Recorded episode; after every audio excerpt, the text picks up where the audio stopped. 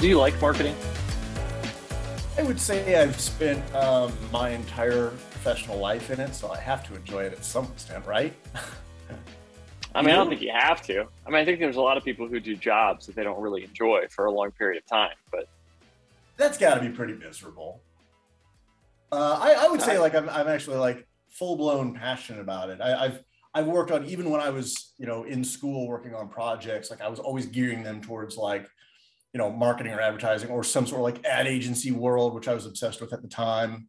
Like it was always just something that was exciting to me because it's it's like the uh, strategically influential and informative part of sales without being the greasy salesman in the plaid sport coat, the slick back hair, slinging a used car. You know what I mean? Yeah, that's how I, don't I, I. I, I like I like the passion. I, I don't think I would say I'm passionate about it, but I think I like I like I like the technology more than the actual marketing. But I feel like this aligns to our personalities. Uh, You're very much the people person interested you, in you feel to me like um, the guy from uh, office space looks like you've been missing a lot of work well i wouldn't say i've been missing it bob as many as four people directly underneath you. Bobby so passionate climbing that ladder. Oh yeah. Yep. Any kind of corporate world uh, like um, thing that you're supposed to do i'm generally opposed to doing.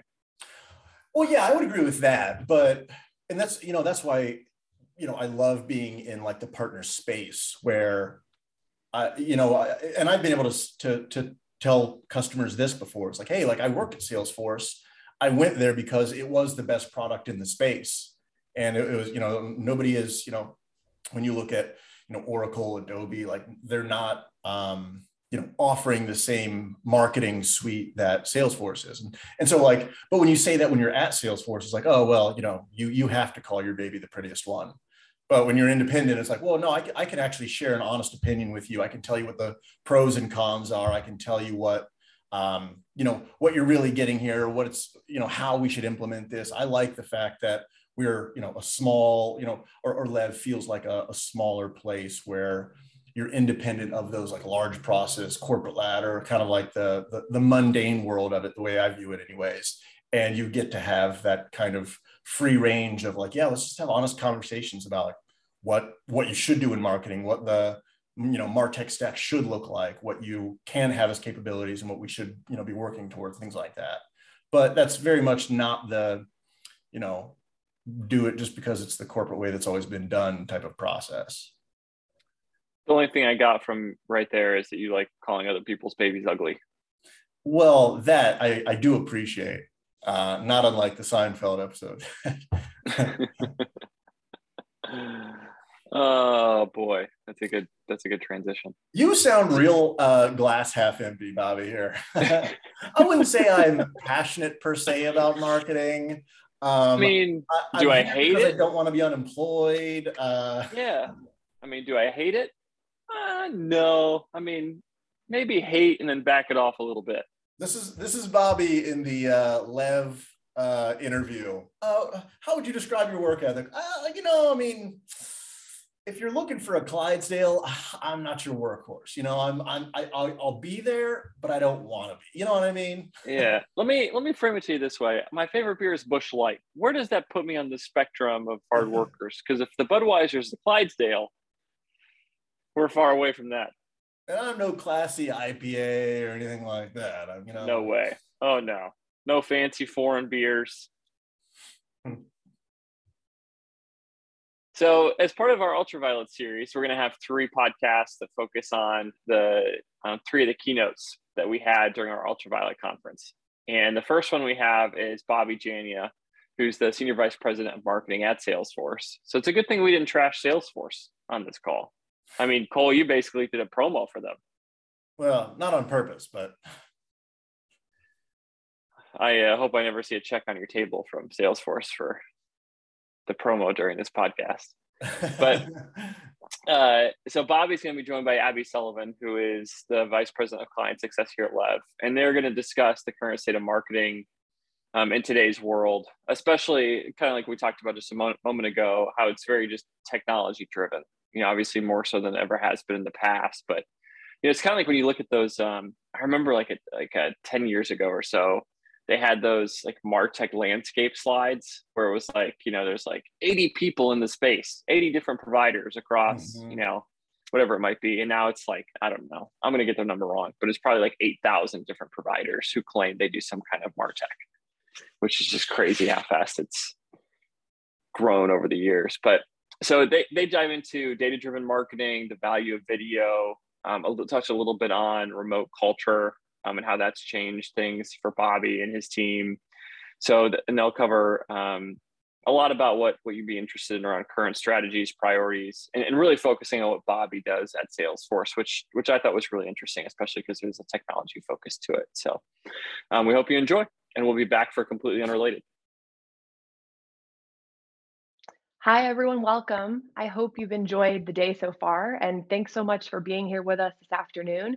I know it can be very difficult to set aside time to prioritize events like this, so we really appreciate you being here. Thanks so much. I'm Abby Sullivan, and I lead our client success team here at Lev. That includes our client success partners and our marketing consultants, many of whom are presenting with clients during Ultraviolet, so shout out to our teams. And I've spent the last decade in tech and marketing, including leadership roles in product technical support, product management, product marketing, and of course, client success. But it's not just me here today. I'm thrilled to introduce our guest as well, Bobby Jania. Bobby is a technology veteran, having spent over 17 years working in enterprise software and hardware. And Bobby is currently the Senior Vice President of Marketing Cloud at Salesforce. Prior to Salesforce, Bobby was Director of Product Marketing at Responsys, and he formerly served in senior product marketing and management roles as well. So, welcome, Bobby, and thanks so much for taking the time to be with us today. Absolutely. Thank you for having me here. Yeah, of course. So to kick us off, could you just tell us a little bit more about your role at Salesforce and then also the work you and your team are doing to really keep tabs on the current and future states of marketing? Yeah, so I I, I get I have like the best job. I get to lead marketing for Marketing Cloud, which means I get to spend my entire day talking about marketing to marketers. Uh, and just just the fun aspect there of you know fun and scary because I don't think anyone is ever as critical of your slides as another marketer or as your message. um, Good point. but you know, we then get to do all things for as we think about our messaging, our website, our awareness, any any campaigns, demand gen, sales enablement and support, the whole the whole gauntlet uh, we're responsible for. Yeah, so quite a lot of internal and then of course external accountabilities as well, probably mm-hmm. similar to a lot of our marketers today. So let's talk about some of the recent work your team put together and published, the State of Marketing report. I, of course, read the report. I had takeaways for me really in three main categories um, like a day in the life of a marketer or what it's like to be a marketer in 22 changes to technology specifically martech and then also data everyone's favorite topic data so starting with really the marketers who make up most of our audience today part of that report was ranking their top challenges and also their top priorities. And I saw innovation at the top of both lists as a top challenge and a top priority. So, what are you and your team seeing from marketers that kind of explains why, you know, despite that being such a high priority, it's still such a tough challenge for marketers?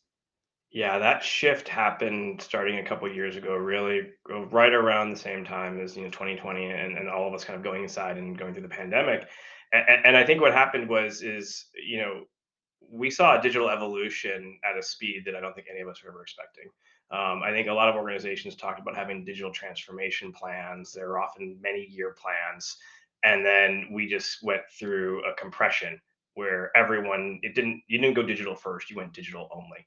Uh, and so I think organizations really saw the opportunity and the need to Im- improve a lot of those digital experiences, those digital innovations and at the same time they realized everyone is their competitor and i don't mean necessarily stealing their dollars i mean that every time you interact with an organization or a brand you have an experience we all went digital only and we all had great experiences we also all had probably some pretty terrible experiences and so it doesn't matter what industry you're in you're competing with all of us as consumers. We've all experienced great recommendations. We've all experienced that great customer service handoff. Uh, and, and, we're bringing that to the table anytime we interact with the brand now. And we have expectations now, right? The first time someone does something, you're like, oh, that's cool. I didn't expect that. And then two months later, it becomes what you expect. Uh, and so I think that's where a lot of marketers are really seeing that that challenge where innovations are both the number one opportunity and their number one challenge. It's a lot of tension between the two. It's a lot of pressure on the marketer to kind of reconcile all of that, to keep up, to keep tabs, and then nevertheless try to be the one that's really pushing their team forward and pushing their initiatives forward. So if you're a small resource constrained marketing team, really independent of how large your organization may be, but if your team is relatively small, where should you as a marketer start trying to prioritize that level of innovation and try to meet some of that pressure? So I think it really starts at data and really at that data level because if you if you start it and you don't worry about data first, at some point you're gonna you're gonna build onto this this this beast and you're gonna have this huge kind of plan, experience, everything else and it won't really use data and then backfitting it in will be really hard. Um, I think what people, especially marketers, need to recognize is data can be overwhelming, right? There is so much data. There's, you know, there's always the stats out there about how there's more pictures taken in the last couple of minutes than there were of like all of humanity before that. Yeah. The, the, the, craziness amount out there. And I, and I think it can be paralyzing. I think there can be so much that can just, you just don't know where to start. And I think a key is just start with what you were going to use.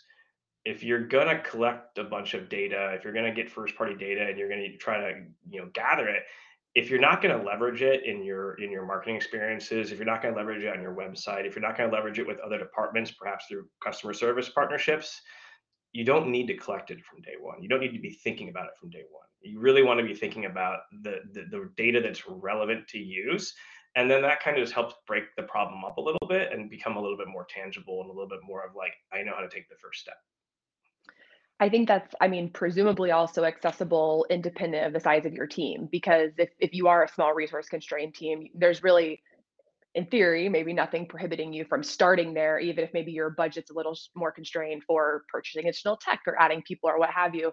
What about the more sophisticated marketing teams that you're seeing? They're ready to meet that challenge and hit that priority of advancing innovation.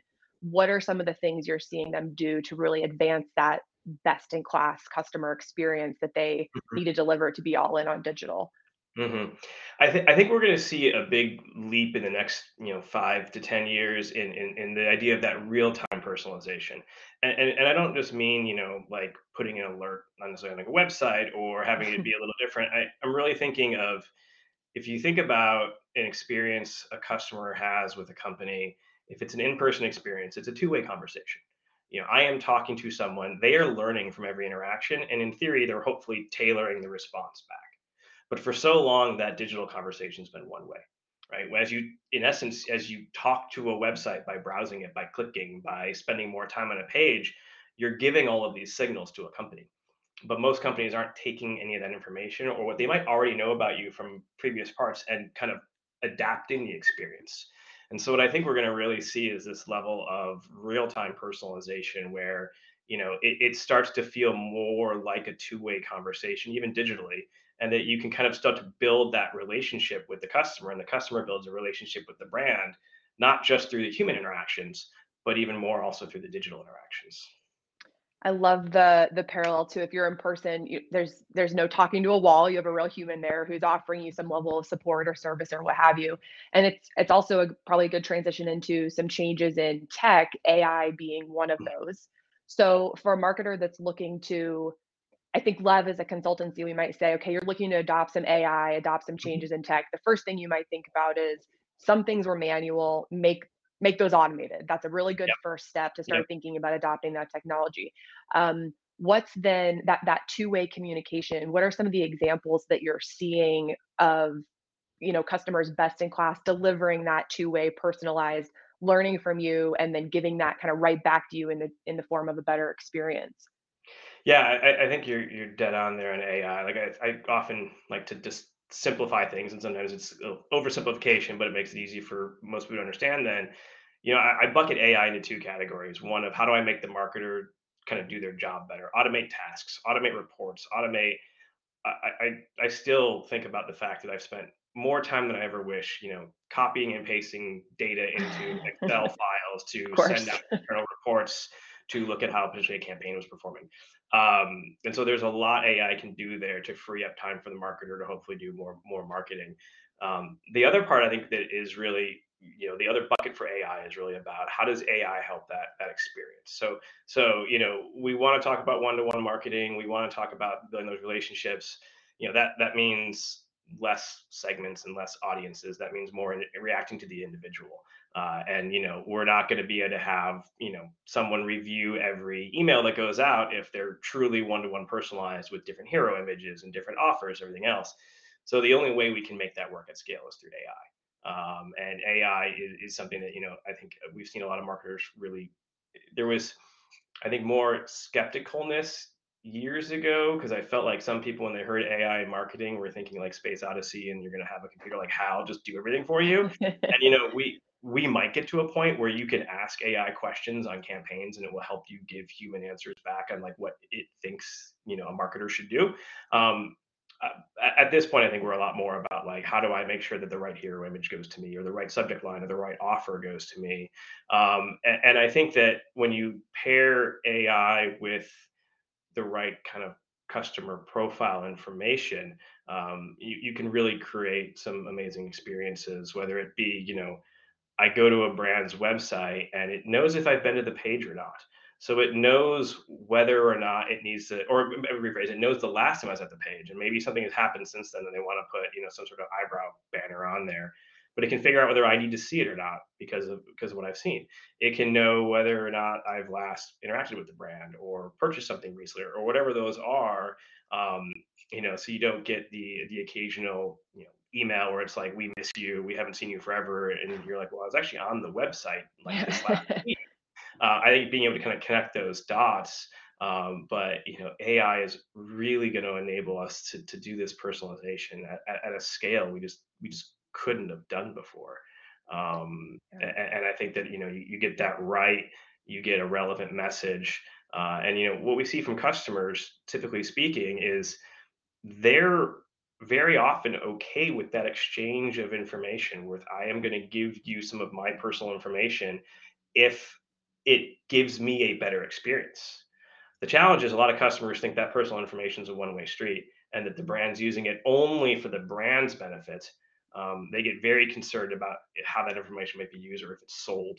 Uh, and, and so I think there's a lot of this is in order for a brand to work and make AI work in this level, they need to be thinking about trust. They need to be thinking about transparency, of being very clear on what they are gathering, what they are collecting, how they might use it back.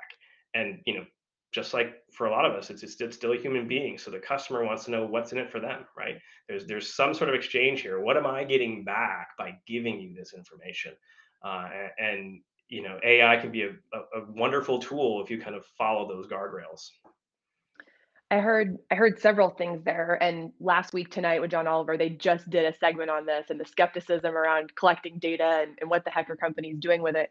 I heard um, fewer segments and more one-to-one personalization, and that's that's probably a great illustration of that tension between innovation being the top challenge and the top priority because some of our marketers are probably just starting to get their heads around segments or they just now have the data for segments and now all of a sudden we're saying well, the next thing to do is make sure it's highly personalized and and that's a totally different ball game so yeah. it, it's an interesting illustration of the state of marketing how yeah. quickly things are shifting i think and then also i think the the move to digital only and being amidst still probably the great resignation and people making dramatic changes in their work life and and how they want to spend their time that level of automation becomes I think increasingly more important for teams because you you may very well have fewer people even if you desire to have more to do that work and so mm-hmm. whether you may have been resistant to it or knew how to use it or not you may your hand may be a little more forced at this point to try to figure it out yeah i mean and, and data is such it, internally if you think about all of us at our companies having access to the right data, access to the right report or the right information has probably made all of our jobs much easier to use. And I'm sure many people, you know, listening right now have had the same problem I've had where I have a report, I have it in my email, right? But it's like it's potentially an Excel file, and I don't know, is it? Do I trust it still? Is it accurate still, right? Like, and so just knowing that you have the right data and having confidence that the data you're looking at is still current and fresh is, just it, it goes such a long way with us being able to do our jobs. That's a great segue because uh, for us to be able to do our jobs, then also I see an opportunity to impact the rest of the business, the rest of the organization where you work. As a marketer, you have tech like AI at your disposal, or you're accountable for that. And now you have the opportunity to gather data, use data, but probably inform other functions like sales, service, operations, whatever that might be. Are you seeing any customers do this particularly well or take things into consideration to really improve the influence they have as a marketing function over the rest of the business and really like step forward into the spotlight and and be the thought leaders at their organization yeah i mean it, it's interesting to see the the different paths some of our customers are on with, with, with data because sometimes it's just about like you said is it does the marketing department know what's going on? And do they really understand what their marketing is doing? And then you start getting into how, how do they potentially share that information and make sure that all the other departments whether that be sales customer service if, if they have a website or e-commerce department that is potentially separate is is all on the same page. Um, you know I, I, can i can think of some customers you know one one that kind of comes to mind that's been doing some really really cool things with data has, been hbo max um, they've, they've been using a lot, a lot of the products there to kind of go through and just really holistically understand how their marketing is performing uh, and then kind of sharing that across the organization. Um, you know, there's the old the old saying, "If I know I waste half my advertising budget, I just don't know which half." Uh, and, and, I think that we're at a point now with with data that it's starting to get a lot easier to really see potentially dollars spent, dollars returned. Uh, and, and looking at you know how is that performing potentially at a campaign level? Because I don't think the idea of campaigns going away um, how is that performing on a given channel level? How is that performing in a given region level?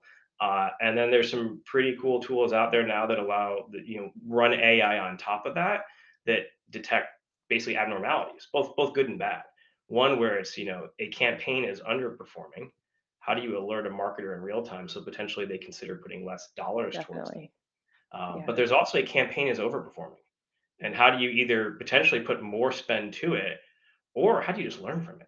How do you how do you look into figuring out what was going on? Why did this overperform and how do i leverage that for for future efforts yeah and to your point about real time knowing that sooner rather than later i mean gives you that much more runway to make those adjustments be a, a better more responsible with the budget and then you know act that much sooner and make improvements moving forward i think i think that's key too to your point about having the report in your inbox that's one minute old is is kind of too old at that point because you don't know what's what's been happening since it's transpired.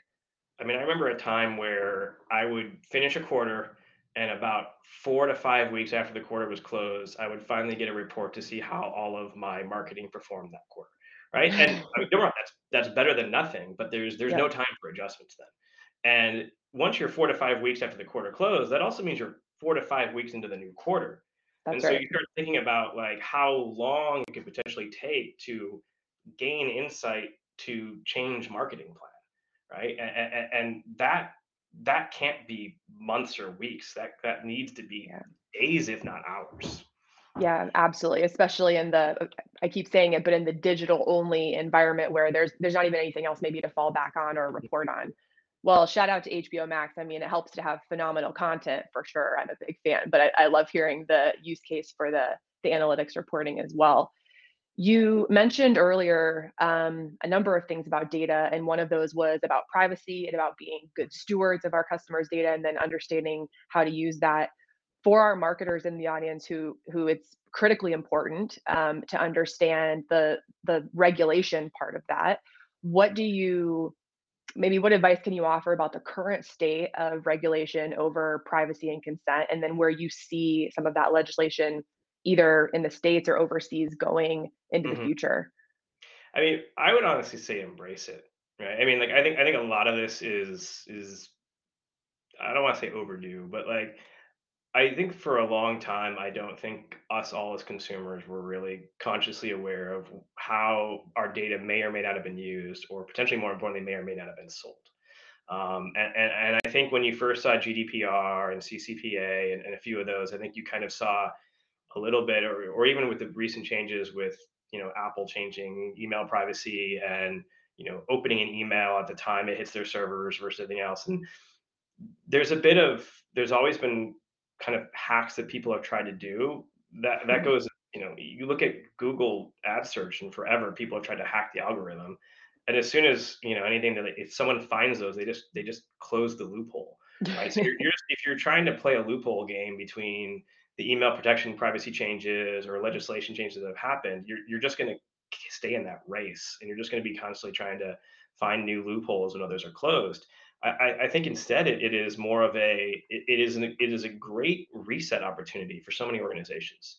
It is an opportunity that we are kind of redoing the playing field all over again, where um, you know yes, third party data is probably less impactful than it used to be. First party data is now incredibly important. It always has been, but I think for some organizations, their first party data strategy was was lacking where it where they probably would like it to be now. I think the first party data is, is, an, is an amazing exchange though, because that's the one time if you're really, if you're really, you know, when, as you gather and collect first party data, if you're doing it right, that customer is giving it to you directly. Now, I know it might not necessarily be them putting a form on there saying, here is my email address and talk about the idea of whether first party and zero party data and the differences between those. But at least if I'm interacting with a brand's website, I know I'm interacting with that brand's website. It's very different when I interact somewhere and then suddenly that has been sold off, whether it be a cookie or something else, and now a brand I never interacted with is, is, is approaching me. Um, and so I think that there's a great opportunity now for any company to really be very, very transparent, and, and the laws help here too. Of what are they collecting, how are they going to use it, and how does it potentially benefit the customer? And you know, we see time and time again that if you are willing to go that route, customers tend to be okay with it. Um, you know, we have the state of connected customer report, and it, my favorite kind of stat was that a couple years ago in 2020, uh, it said that 80% of customers say the experience is just as important as the product or service. Um, I am going to kind of release a stat that has not been fully published yet, but in the report that comes out this summer, that number has jumped to 88%. Oh, wow. So in two years, we've seen an eight point swing in that the experience is just as important as the product or service and I think that is goes back again to that the, the number one challenge and number one and opportunity for marketers is innovation because we all as digital customers want great experiences we've had them with some organizations so we feel everyone should and can be able to do it. Yeah the the great experiences and also that transparency i like what you said because it can become your value prop. It does not have to be a thorn in your side that additional regulation has been passed and now you have to make all these changes. Really you can I, I, love the idea of embracing it that it is an opportunity to change an opportunity to do things a little bit differently and then that level of transparency being what customers have come to expect especially younger customers wanting that full level of transparency and relationship with your company it's really i think a value add to say look we're telling you exactly what we're doing how we're using it and we're setting that that appropriate expectation with you seems like it would it would lean toward um, having a consumer be more likely to provide that data to you. Mm-hmm. Yeah, absolutely. So, with thinking about some of those changes in tech, systems like a, a CDP, a customer data platform, or adding on tools with AI capabilities, CRM, really any of these tools, they all require data to be increasingly effective. We've talked a little bit about that. And how you talked a little bit too about starting to think about what you're going to collect. What's the right way for a marketer to start thinking about collecting that data in order to then be able to act on it and evaluating? You talked about, you know, what do you really need? Collect that and then act on it. But what what's the right way to kind of approach that if you're if you're brand new to thinking about this? Yeah, I, I think a lot of it is, is is that kind of automation path, which is, you know, uh, okay, I need to start to collect data it needs to be in an automated fashion and then I need to be able to have that stream in and be able to use that in, in, my marketing efforts, whether that be you know something like a website personalization, whether that be an email I'm sending out, um, what, whatever that that might be. And as I kind of think about the evolution, you know, you talked about like CDPs, you talked about CRM, they were all tools to help a company organize and then activate the data they have. Um, I think a big thing you're seeing is when we think of you know CRM, if we think about what probably pops into your mind the first time you hear a term like CRM, you're thinking a lot more about organizing contacts, organizing leads, organizing opportunities. Yeah. Um, I, I kind of think about it from a slightly different lens, which is many CRM systems, the data entry is still been human. Not always. I mean, there's integrations, right? There's a there is still the idea of, you know, I, I have a form that I complete on a mm-hmm. website and it flows in, and that's a great way to capture information. As it goes on, though, you think about a lot of times people are hitting, you know, an edit on a field, typing a new value in and hitting save. And, and I think what we see as we kind of evolve into the, the, the notion of a CDP is in my mind, it's really the same concept. It's about how the data is being entered and how it's being done at scale. And so, for a lot of times, for a lot of these CDPs, gone are the day that you're not asking a marketer to pull up the profile of Bobby and go in there and edit that what my favorite activities are. You're instead asking systems to write to that in real time and determine interests based on stats and information about you know web pages viewed and products viewed and purchases or cart abandonment or clicks on email uh, and so there's a different level of scale to it but at the end of the day what we're trying to do still is get the right data that we can then action on to have a more relevant experience whether that be a conversation on the phone whether that be an email whether that be a website visit um, and so I, I think so much of this is making sure that as you kind of scale and grow these, you are ready to automate. You know, you look at, I think you said, I think it made me feel old, but like you said at the beginning, I was 17 years doing this and, and did the math. I was like, yeah, that's right. And I think about where I was 17 years ago, there was a lot less data, right? There was a lot less, yeah. our digital footprint was a lot smaller. Our digital footprint's much bigger now. Uh, and, and that is creates amazing opportunities, but it also creates amazing amounts of you know kind of data to sift through to get to those right nuggets so i think a huge thing comes down to is like getting it automated you know i still think about um, hopefully i can start going to in-person trade shows more often again but i still think about how often you've seen someone like have an email sign up list where it's still like the paper yeah. right? First name so someone, last name. Yeah. Someone yeah. has to type that in right? And I, I, think for a lot of marketers the strategy you know wherever it is however you're loading it in and, and third party data kind of also allowed for that to happen. We'd often get potentially dumps of third party data and do some sort of bulk in. We need to really start thinking now about how do you every moment you have with that customer right every time you have a digital moment you've learned something whether they acted or not with that interview whatever it was you've, you've learned something and how is that information being captured in an automated way so that we can kind of move away from the bulks. Like bulks are fine from one system to another. Like I totally get it, right? You've got a digital footprint in this system, you've got a digital footprint in this system.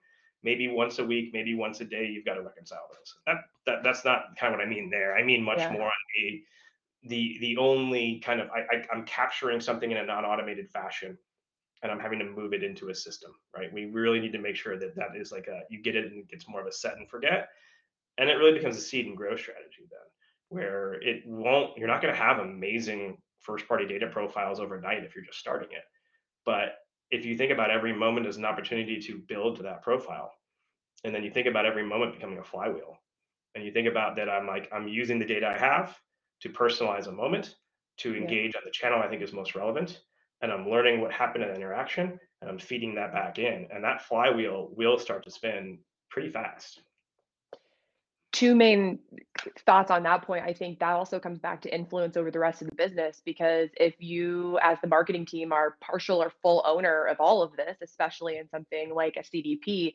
that's like really coveted information that the rest of the org should be highly interested in accessing. And so I think marketers have the opportunity then to flex a little bit and say, look at what we're collecting, look at how we're learning from it, look at how we're aggregating it, consolidating it in something like a single record, or we're more reliably populating the accuracy of something like CRM. And here's what we're doing about all of that. And by the way, it's making your life better, service person, salesperson, whoever it is. So that's that's a pretty cool opportunity. And then the other thing is the automation of that collection. I really like that mentality to think of every touch point not just as delivering that great experience, but also what else could we potentially pull out of the customer and send the customer with to then learn from that interaction. Mm-hmm. who's who's doing this really well right now? What what customers do you point to who use really every single touch point not to just highly personalize but also like gain a little bit more to then use in the next interaction yeah well what i'll say before we get to the customer there is what what can get tricky is what the marketer views the single source of truth to be might not be what someone in the service department views the single source of good truth point might not be what the entire companies look at it. And so as you think about, you know, kind of the idea of a single source of truth, what does that mean? Does it mean it's really in one system?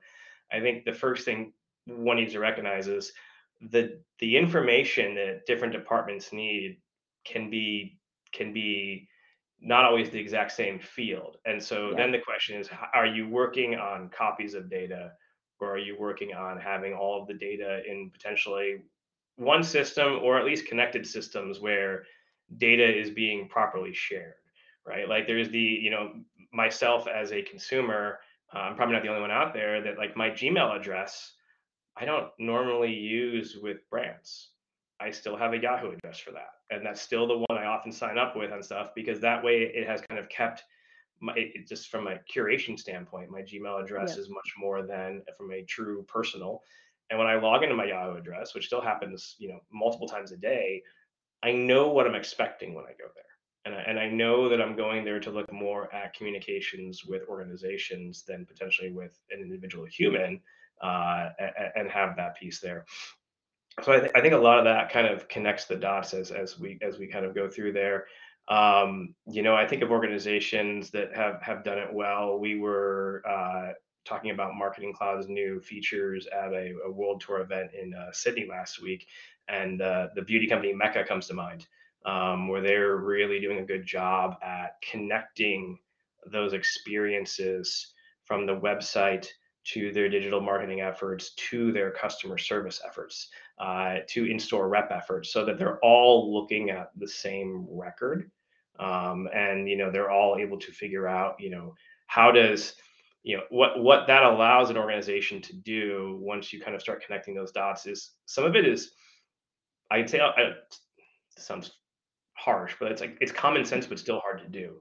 Um, yeah how do you suppress someone from service or from marketing when they have a service case open right like that makes a lot of sense to do but for a lot of organizations it's hard how do you recognize that Sam and Samantha might be the same person if they have the same phone number or the same email address? Uh, and how do you not make it where you have all of those? Um, you know, it's it's always interesting when I can still see if someone manually potentially typed in data or if they didn't kind of run any type of scripts on top of it, where I'll get an email that has like my first name in all caps, or I'll get an email that like I've literally got an email that says, you know, Robert parentheses goes by Bobby and parentheses right? Like, and it's like I mean like I, I, get what what happened there um, but you know that that is definitely when you start having data potentially shared where whoever inputted that field was probably not thinking that would be used in any type of marketing automations. I have tremendous empathy for that um, situation but also very high expectations I got I got an email this morning from a brand that I reordered from. And I got a wow, thank you so much. It means so much to us that you placed another order, your loyalty. And it was addressed to my husband in all caps. And I'm just going, okay, well, th- you know, thanks. I get it. I see what happened there. But to your point, opportunity for improvement. Another thing I run into all the time, especially traveling, is the whole like rigmarole by the service person to kind of run me through all of the ceremonies of the hotel or of the rental car or whatever. And I, I just think if, if you were to look at, you know, the points on my account or the fact that I've had a prior stay, you would know I'm so impatient. I just want to go to bed or get in the car or whatever it might be. Like, come on, like, and yeah. I, I, try to be patient. I know they don't have the information because if they did, they probably use it. Yeah.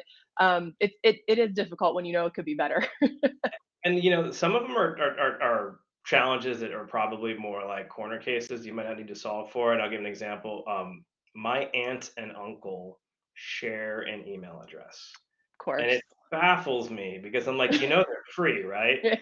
like, but they'll they'll get like two email and some organizations are like, well, they'll literally get two emails of the same email address with like different content because you know they might realize that that email address purchases you know men's and women's and sometimes that gets merged into one sometimes they get two different email addresses because they've checked out with the same email address with different first names Yep. i mean like it's it's there's there's just there's challenges out there it gets messy fast For offers in particular, um, in retail and e-com, I, I would have to assume, but also our gaming clients. I've worked quite a bit with gaming customers, and it's very common for a, a spouse or partners to share an email address, but they have different gaming habits or styles. And so the data on them as players and they have their own loyalty cards is very Mm. different, but the communication goes to the same place. Um, and that's something that they have prioritized that that's another good probably example of the innovation challenge and priority because they felt compelled to solve that because they know that providing the right offer at the right time makes a tremendous impact on your visit to the gaming location and really the amount of revenue you can generate for them. Um, so I, I i I run into that often but it's a very technically difficult problem yeah. to solve for yeah. sure and to make i sure mean you get right.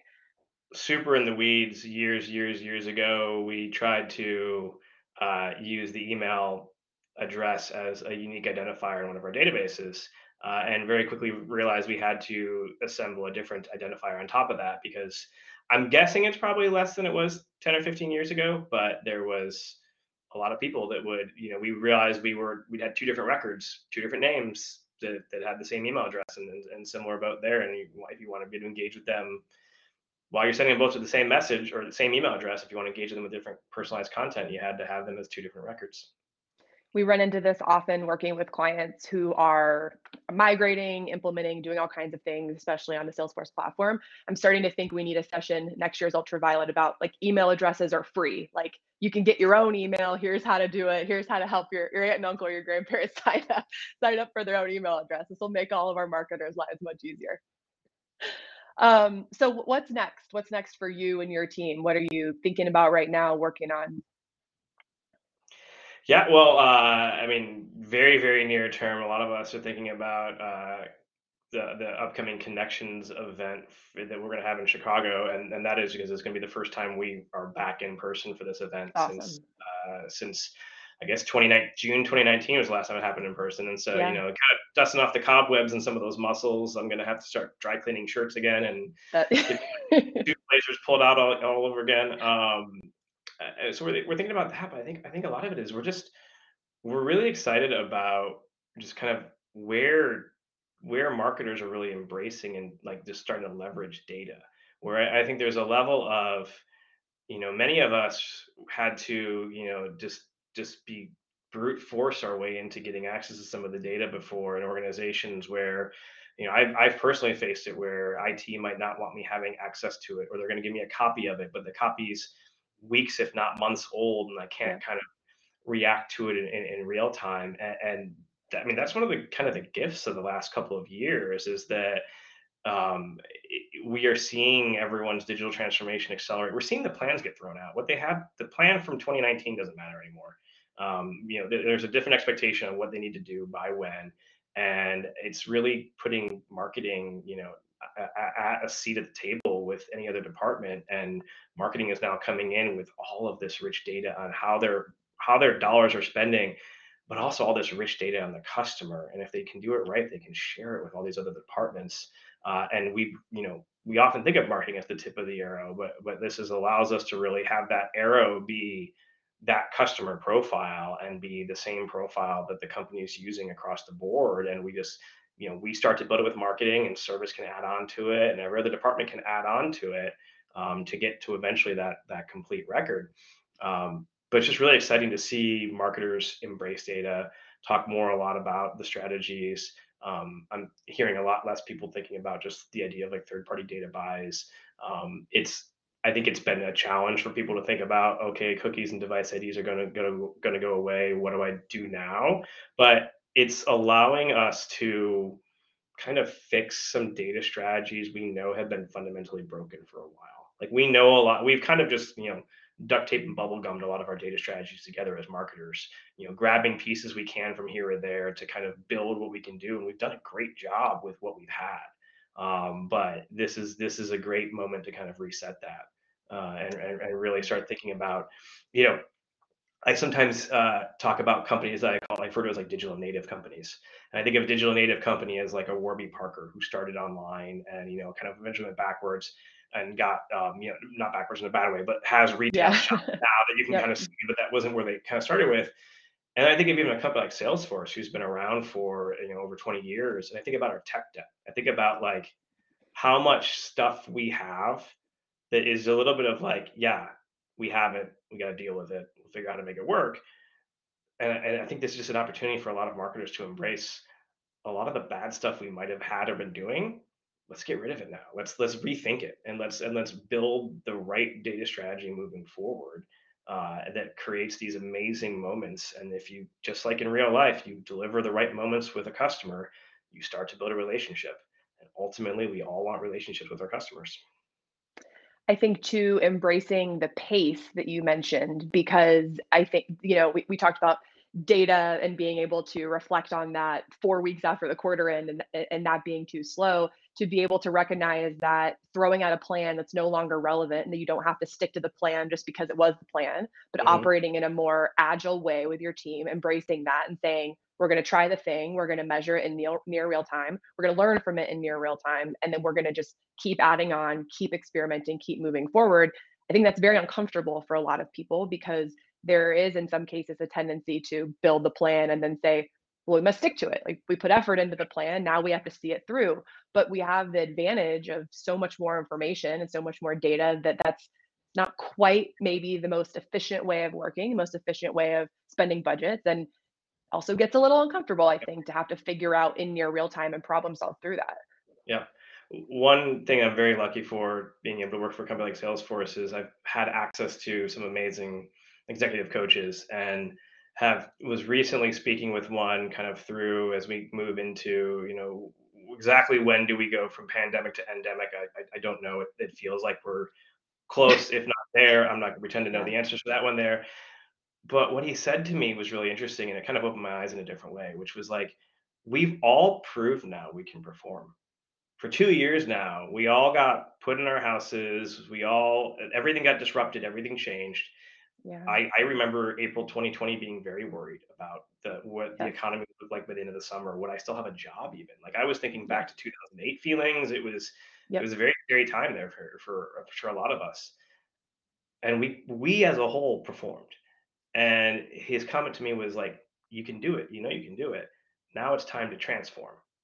Right now, it's time to to don't be as afraid of like, can these monumental changes can you survive through? We've we've proven that. So recognize that this is an opportunity to transform. And, and I think a lot of the times with what's going on with right data right now is we've proved we can perform.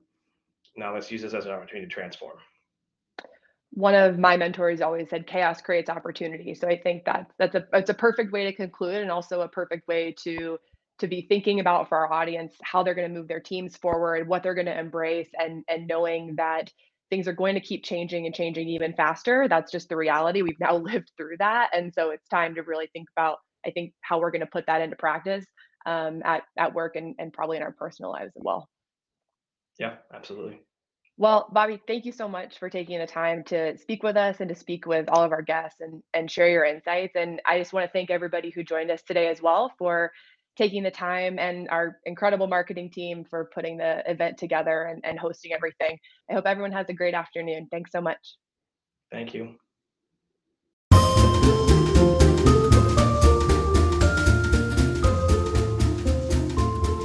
So, going to completely unrelated, we have uh, the, the whole marketing element that Bobby just talked through and the technology piece of it, but I'm interested in what your favorite marketing campaign is right now. Because what if there's anything we like to do on this podcast is we like to date ourselves as quickly as possible and putting a line in the sand for what your favorite marketing campaign or marketing um, like effectiveness from a company is right now, that's probably the best way to do it. Well, it's it's hard to say like effectiveness versus like what I just enjoy. Like we've all seen those kind of studies like humor and fear and how well those drive, but how they really don't correlate to like um, brand recognition or like retaining the information uh, specific to that brand or offering or product.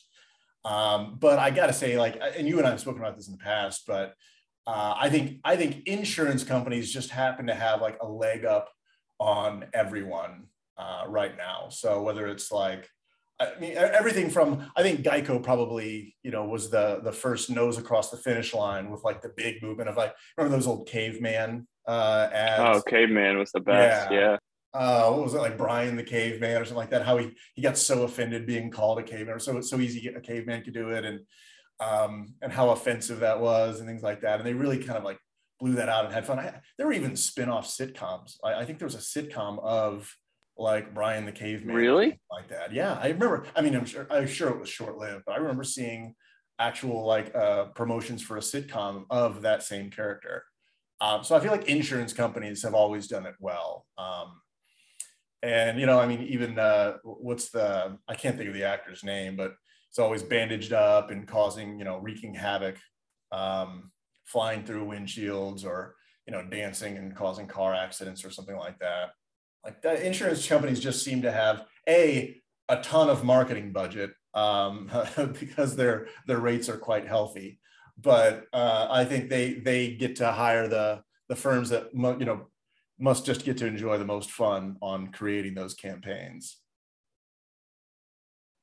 I would like to confirm there was a caveman sitcom. Oh, yeah, I think it was called Cavemen. It was Cavemen, yes. But it was it was a real thing. And Nick Kroll, who has gone on to have a very successful career in entertainment, was on the show. But the show was not very successful. So what about you? I'm right there. I, I think the insurance ones, I mean the Dr. Rick from Progressive has got to be by far my favorite right now. Yeah, uh, the becoming your parents. Especially as I get older and I like I recently I've started to say things that my dad used to say when I was a kid, which is really annoying. But I'll also I'll preface it with, you know, like my dad used to say, "Oh boy, this isn't good." well, that, it's funny because like they've hit everyone from like age 25 and up basically anybody that'll be oh. shopping for insurance because even you know even our parents remember what it was like becoming their parents so like everybody can resonate with this so in terms of a message that is you know large scale enough that it, it, it resonates with everybody they hit the nail on the head and then on top of that like the actors and the scenarios like where he's helping helping somebody back up into a parking space at Lowe's or whatever it is like you you, you don't know them. You don't need to help. You, you're not supposed to help. You don't know them. Or blue hair. We all see it. We all see it. I think my favorite one is the when they're walking into um, the they get to the sports stadium for a game and they're all talking about how much like people how much they make from parking. And then they're walking in and they're like so should we leave around the third quarter? And you know, they're already talking about leaving before they get into the game. All of these things, like but I but that I think the problem is like I was even thinking the other day, like it would be fun to go to a uh, we live a half hour from Jacksonville. It's like oh, it would be fun to go to a Jaguars game. Then my first thought was, man, I don't know, parking, like getting there, and then you got leave, and I mean, you know, like I I feel like I'm to the point now where, you know, I'm, I'm part of that conversation of, yeah, but, you know, I got my own bathroom and big screen TV at home, you know? Beer's a lot cheaper on my couch. yeah, exactly. yeah. Well, oh, you know, plus it's a Jags game. So, yeah, that, that's probably the biggest point. Actually, if you think about it, the Jags have some of the most fun, like marketing schemes out there in terms of the NFL team. So they've got those pools in the uh, the uh, upper deck of their uh, stadium. Oh, because like otherwise, why would you ever go to a game? Exactly. Your job is to sell everything but the football there because that's oh, that's yeah. not the selling point. Uh, at, you know, for at, sure. At, at least you you, you sell the future. You sell fun in the stadium. You can sell weather sometimes. You can sell a lot of things, but uh, you know, a winning season and you know the the enthusiasm you sell the, gay raw football. You sell the future. Yeah, you're selling you're selling for the future. Like, oh, you know, and this is it. We're gonna be good. A, a rebuilding year. It's a rebuilding year. and this is this re- is coming from a Cincinnati Reds and Buffalo Sabres hockey fan where I know what it's like to have a decade of rebuilding. So Oof, poor Reds. Oh. well, we hope you enjoyed the conversation with Bobby and Abby. Um, and even more so, we hope you enjoyed the conversation with us. Uh, if you want to get in touch with us in the clouds at leftdigital.com, and we'll see you next time.